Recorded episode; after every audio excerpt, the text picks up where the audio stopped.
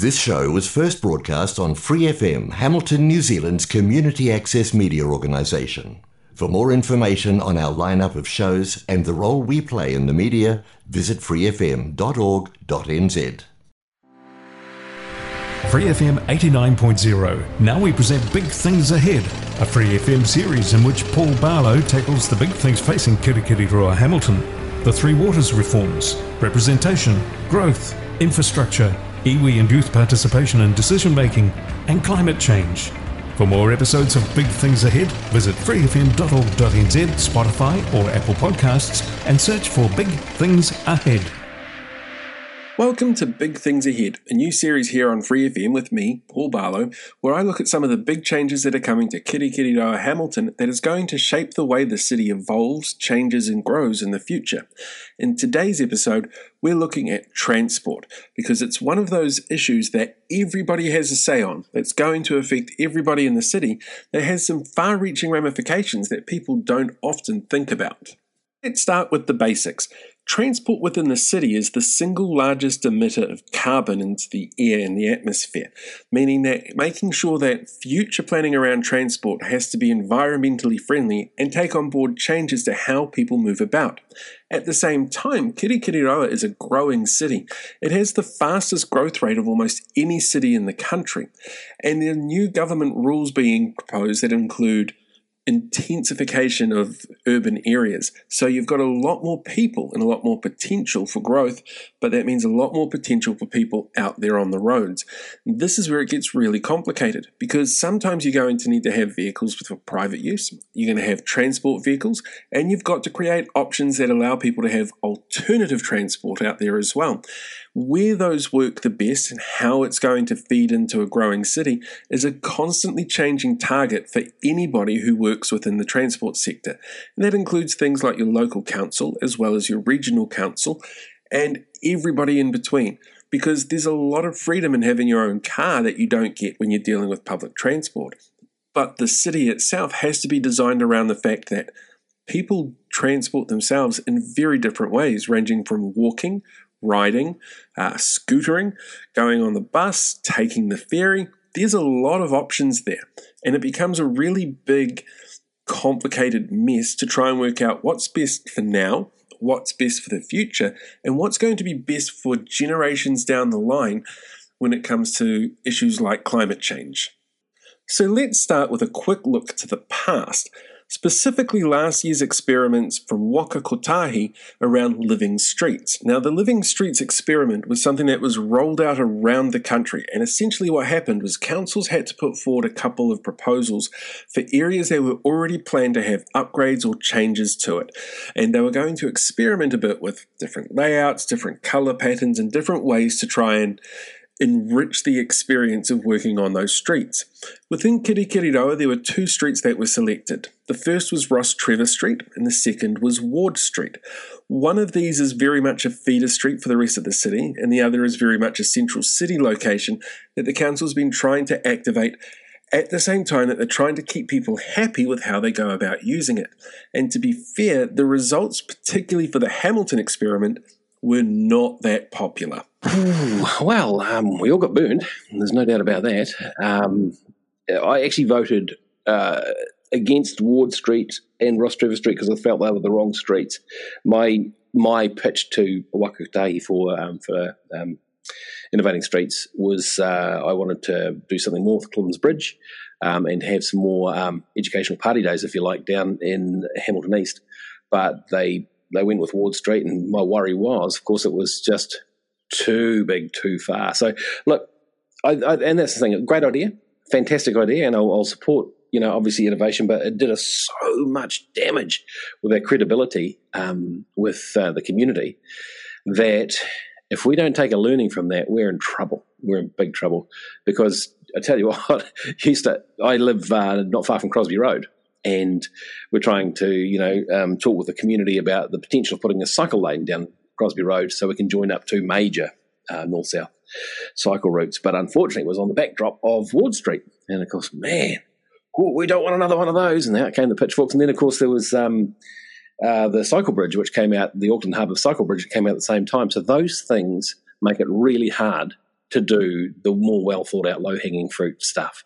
So, you know, while we were working on the really cool things like the Manga Iti Path and across parks and the Parks Connections Plan and more of that stuff that people don't have to get in the way of stuff, Ward Street happened. Boom. And I think we got seduced by the 90% funding from Waka Kotahi uh, and said, well, look, it's free money, but actually it turned out not to be um, because it actually we ended up paying close to between 30 and 40 percent of the cost by the time we covered it all up um, and took it back. Um, and the the political equity we spent on that was not i just don't think it was worth it. So yeah it's it's factionalized two sides of town too. It's faction it's it's made the business community come up against the community community and oh yeah ugly ugly ugly. And, and it really burned out some staff too. It was very hard on them. So yeah it was a hard exercise I think, um, yeah, yeah. But, you know, you don't get fruit unless you go out on the limb, do you? And that sentiment's actually echoed pretty much all around the council table. While it was an interesting experiment and while it had potential, the learnings from it weren't exactly the best learnings so far that could be incorporated into how to do things within Hamilton. In fact, if anything, it was a lesson in what not to do. Talking to Councillor Sarah Thomson about this, who's got a role on the infrastructure committee. So this kind of thing sort of falls under her purview, and it was very much a similar sort of feedback.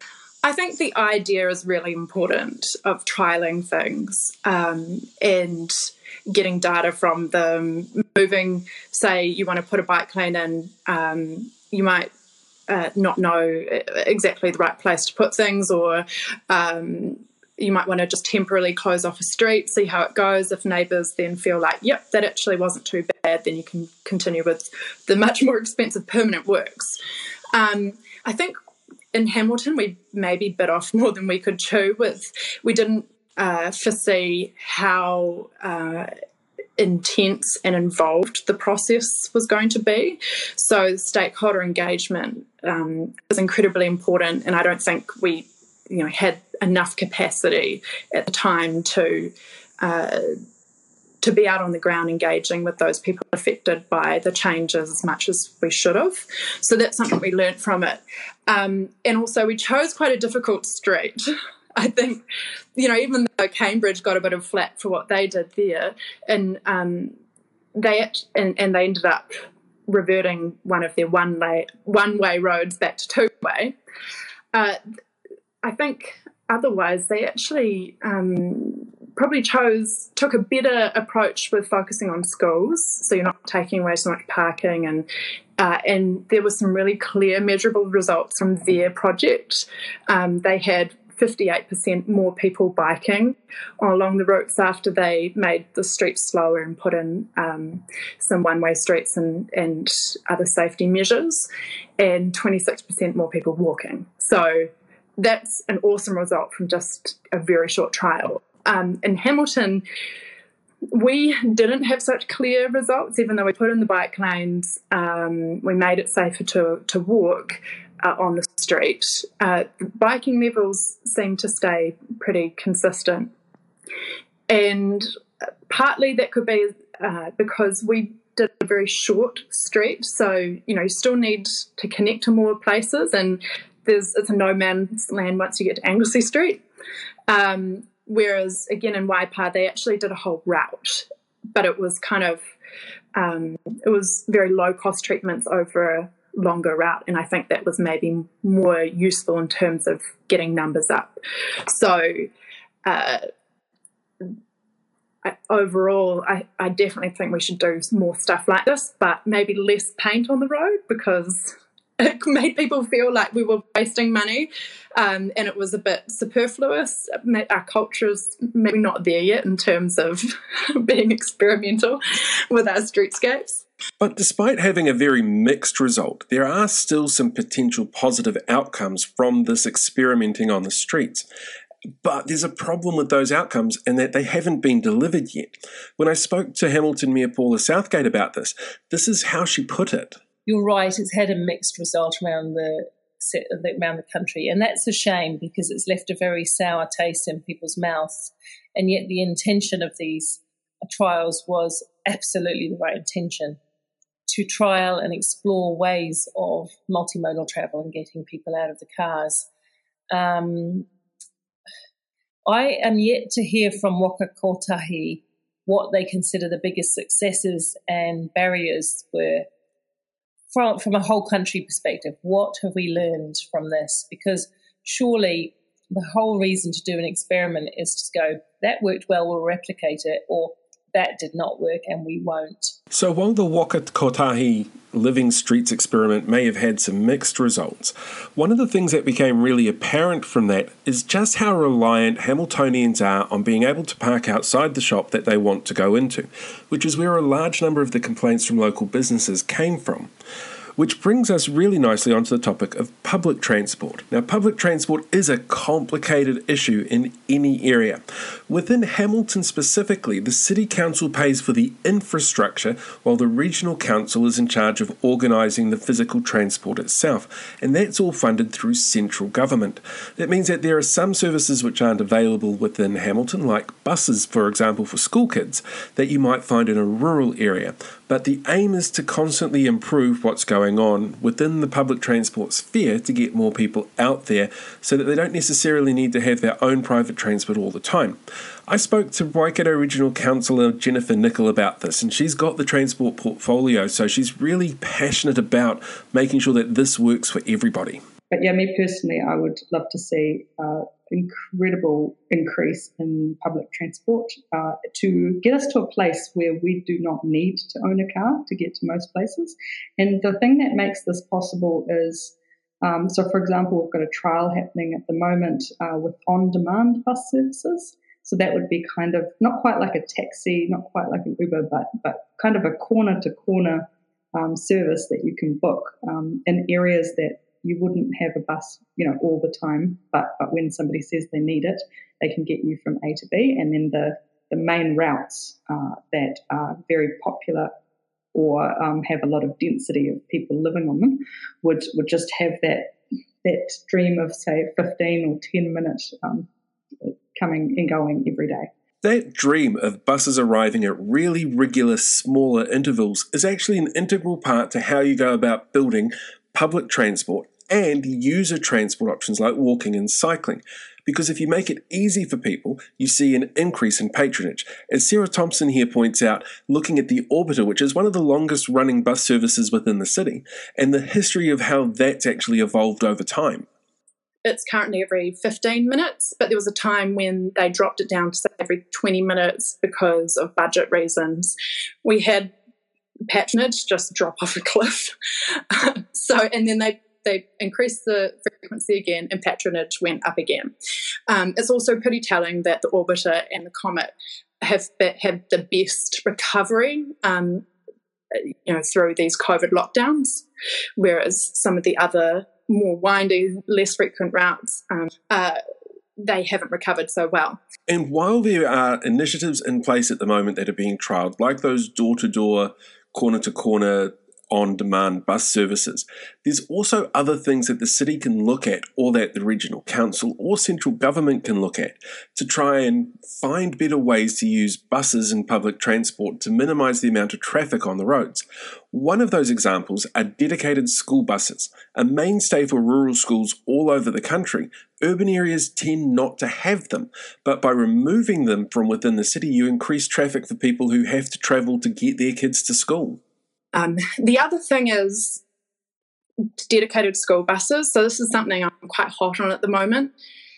Hamilton's funny because, unlike a lot of other um, cities, we actually don't have dedicated school routes, and uh, that that means that there are schools like intermediates where students just don't take the bus because um, they would otherwise have to take a incredibly long journey and transfer at the transport centre, um, which causes safety issues and and um, parents worry about their safety people, so they can cause some trouble too. Um, and and and so um, you know you, you, don't have the uptake that you could for students. Uh, so something I'm very keen to do is to start trialing uh, some dedicated bus routes for schools where it's most suitable, where they've got the larger zones like the intermediates, and the children are a bit older, so they can take bus independently, um, and prove that there is a case for investing in school bus transport. Uh, unfortunately, the Ministry of Education uh, only provides school buses as an absolute last resort. So they only focus on rural areas. And I think that's a huge lost opportunity um, and, the, and, and, an approach that has to change uh, in this you know, current climate crisis. In fact, ease of usage is a core component of any planning for public transport or other transport options out there as well. And it became really apparent during the lockdowns recently just how much that comes into play.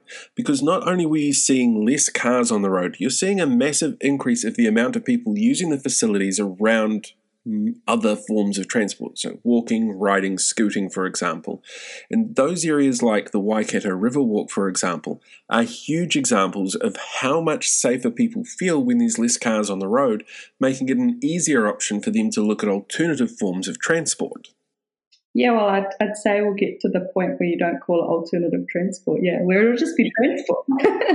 totally. So, um, I mean, it's good that it's good uh, urban planning, uh, meeting um, the availability of making uh, walking, cycling, um, scootering, uh, using the bus not just a possible option, but a preferred option. So you need to make the walkways, cycleways actually preferable to use to sitting in a car, or um, or the bus system just easier to use rather than sitting in a car. So so there'll there'll be cars, but it'll just be uh, hopefully more convenient to do the other things. You make walking and cycling um, safer when you have less cars on the road. So it all kind of comes together in the end. Of course, the idea of convenience for alternative forms of transport, uh, you're walking, you're riding, and you're scootering, as an example, uh, really comes down to what's convenient for you. And for everybody, that's going to be different. There's some school of thought that feels that because Hamilton is a flat city in a relatively compact area, being able to use what's already built in terms of roading to make more bike lanes and make it easier for people to cycle is one way of getting people out there. But there's also an alternative thought that you've got these resources in place for people to use alternative transport options differently by creating biking networks going through public spaces and gully areas and quicker ways to get where you need to using that different form of transport. As Councillor Mark Bunting has been saying for years, he wants to build a network that's not just about getting you from A to B, it's about enjoying the environment that you're in as well we uh, we've got to have alternatives before we try and disincentivize people for traveling on the roads. It's as simple as that. But we're a new town, we're a fast growing town, and we were built for the car. Okay, so other than our new suburbs, we have to retrofit. But if we're going to retrofit, I think our engineers at the moment are saying, okay, well, let's just put cycle lanes down the sides of roads.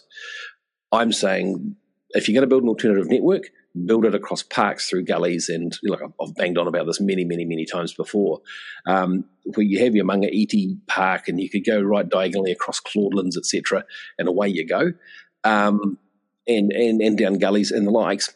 But you cannot get people out of cars until there's something to go to. Dedicated bike and walk paths are a fantastic way to ensure that people get out there and use them, particularly if they feel safe and having to avoid traffic. And changes to the way that traffic works around the city have also seen improvements, with more people using the new right turn lane onto Claudelands Drive than ever before, and new transport options opening all the time, like the extension of the ring roads. But there are two forms of transport that Hamilton really hasn't explored all that much that has the potential as well to reshape exactly how the city moves and how people who visit the city get around. And that's a ferry service on the river and a train service going out to the suburbs. Both of those come with their own set of challenges, but also have their own potential benefits. If we have a look at the river, one of the big complaints about the way that Kirikiriroa has developed over the last century and a half has been that buildings tend to face away from the river within the CBD, and in suburbs they tend to face towards it because you get more expensive housing that way. It's a fantastic waterway, though, that goes right through the middle of the central city and passes a dozen suburbs. And the infrastructure there to build and get things ready for a ferry service on a large scale is actually pretty close. The council's been upgrading ferry terminals recently, and that's most obvious if you go down to Hamilton Gardens. You can see the new look ferry terminal down there for the Waikato River Explorer. And that actually offers a ferry service on a limited basis at the moment. A regular ferry service could cut congestion quite dramatically and would follow suit of places like Venice, Brisbane, and other countries around the world that have a central waterway that goes through their CBD. It creates a nice way to get people into town that's stress free, that doesn't involve emissions on the same sort of levels that you're going to get through public transport because emissions aren't just necessarily the carbon that comes off the machine it's also things like heavy metals that get washed into drainage that causes some problems on the roads that you're not necessarily going to see through a ferry service. So there's always been a lot of potential for that. And while at the moment there's only one company that set it up and is running on limited capacity at the moment due to everything happening with COVID, the potential is there right now to be able to create something truly unique for Kirikiriroa that makes use of what's going on. But at the same time, to get the permits and that organized, to be able to physically set something like that up, it involves a lot of capital to put in in the first place. And you have to involve at least three organizations. You'd have to have the city council agree to let you use their facilities. You'd have to have the regional council happy that your impact on the environment isn't going to be huge. And because it's taonga to Waikato Tainui, you have to ensure that they're happy with that service happening as well. And that can be a complicated measure getting any sort of organization organizations working together. But the potential is there, and the potential is absolutely massive to create a unique transport system within the region that incorporates the most stunning natural resource that the city actually has at the moment, and one that everybody is in agreement needs to be utilized better. Another form of transport that's never really been explored within Hamilton is a train. Now, you'll be aware that there's already a train service that now runs between Hamilton and Auckland called Te Huia. And Te Huia was designed really specifically to be an alternative for people travelling up to the big city for work more than anything else. Although on weekends, it tends to have a lot more traffic of people going up doing trips up to the city to do shopping in the CBD there. Within Hamilton itself, you already have the largest train junction in the country. And that sitting right there in Frankton makes it a really perfect spot for people who are wanting to look at day trips or looking at creating a hub that you can move around the city in. With stops in Te Rapa, Frankton, uh, all the way down towards Dinsdale, all the way over to Hillcrest, you can create a miniature rail network that works within the city through some really populated areas to get people to other spots and focusing those on shopping areas, which tends to be the reason people travel the most other than work, it gives you a really good opportunity to build a network that allows people to move around a lot freer without clogging up the streets. In fact, underneath the warehouse in the CBD, which used to be the transport centre many years ago, there's an underground railway station that was built in the 1980s that sat unused this whole time, that was designed really specifically for the event one day of local train transport to get people around the place. Of course, this network could always be expanded to other areas as well, but being such a small, compact city, it's not really economically viable to go and adding train services to an area that's so compact and so flat, when you would probably get the same results from people using buses or transport options like riding, scooting, and walking. And it doesn't take you that long to walk from somewhere like Fairfield to the CBD. It, it usually takes me 15 to 20 minutes. So it's, it's one of those, yeah, it's a nice day out kind of things. And a train isn't really going to speed that process up. But if you're looking at mass amounts of people moving around the place, people moving from, say, Hillcrest for work going into the CBD for work, you've already got yourself a built in network to be able to expand upon that could actually do some really good within the city. At the same time, though, the city is growing and changing. There's a whole bunch of different factors that are always going to be in play. And things like the government announcement on the intensification of putting in properties and locations up to three stories on quite a small footprint has the ability to really change how this sort of thing works. Infrastructure for transport is only going to work if it's set up properly to begin with. And for some councillors, there's a really clear guideline, as it were, as to what to do to make sure that alternative forms of transport, not just driving, are an option that's much more viable for people. Com- compact city is good. The more we spread out, the harder it is to bike and walk um, where you want to go. And of course, there's always the fact that people often think about this in a vacuum. People consider how they're going to drive, what bus they're going to take, if they need to catch a ferry. When it comes to transport options, though, there's a really important thing to remember that a lot of us forget, which Mayor Paula Southgate sums up really well here. Because actually, many journeys are not just one mode. If you catch a bus, you walk to the bus stop, right? You walk there. Uh, you, may, you might even scoot there with a little folding up scooter. You might get on the bus and then you might walk to work at the other end for a short. So those are the sort of multimodal solutions. As you can see, transport is a really complicated issue. It's very much like the human circulatory system in that everything is kind of connected, and one little change is going to offset a whole bunch of changes in other places. Some people are really focused on one over the other, while others are trying to give you a more holistic approach. Experiments are being done, and sometimes they work and sometimes they don't. Sometimes we learn stuff from it straight away, and sometimes it takes a little bit longer for that information to come out to us. Either way, when it comes to planning for the city of the future, that's a really tough thing to do because right now there's transport technology options out there that we might not even have considered. Who knows, personal drones, instant teleporters, Star Trek stuff buried deep in the future. And the city now kind of has to plan for those alternatives without knowing what those alternatives are. And that's a big ask. There's walkways that are being proposed and bridges and pathways and train tracks and everything like that that you can think of that our elected officials have to take on board. And it's no easy task. And as you've seen from the variance of opinions that we've had in today's show, I don't think there's actually a wrong way to look at it beyond let's burn more fuel so we can get to where we want to faster. Because one of the things that's really common across everyone that I've spoken to on this topic is that transport emissions are a major factor in how we go about planning for the future. As I've said before, and in the episode on climate change, 65% of the emissions from the city come from carbon created through transport. So, not only is it really important for our leaders who are planning these things, who have to fund these things and, and budget and organize and build these things, to know where people are going to be and what the intensification of population is going to be, there's a really important element of being able to know what the impact of that is going to be. And that's something that we quite often forget when we want to go down to the base to go shopping. And that's really what it boils down to. In this, it's very much a case of the needs of the many outweigh the needs of the few when it comes to planning. Right, that's us done on transport. Don't forget you can download this episode and much more at freefm.org.nz, and I will catch you guys next week when we're going to have a look at the local government reforms. Until then, have a great week.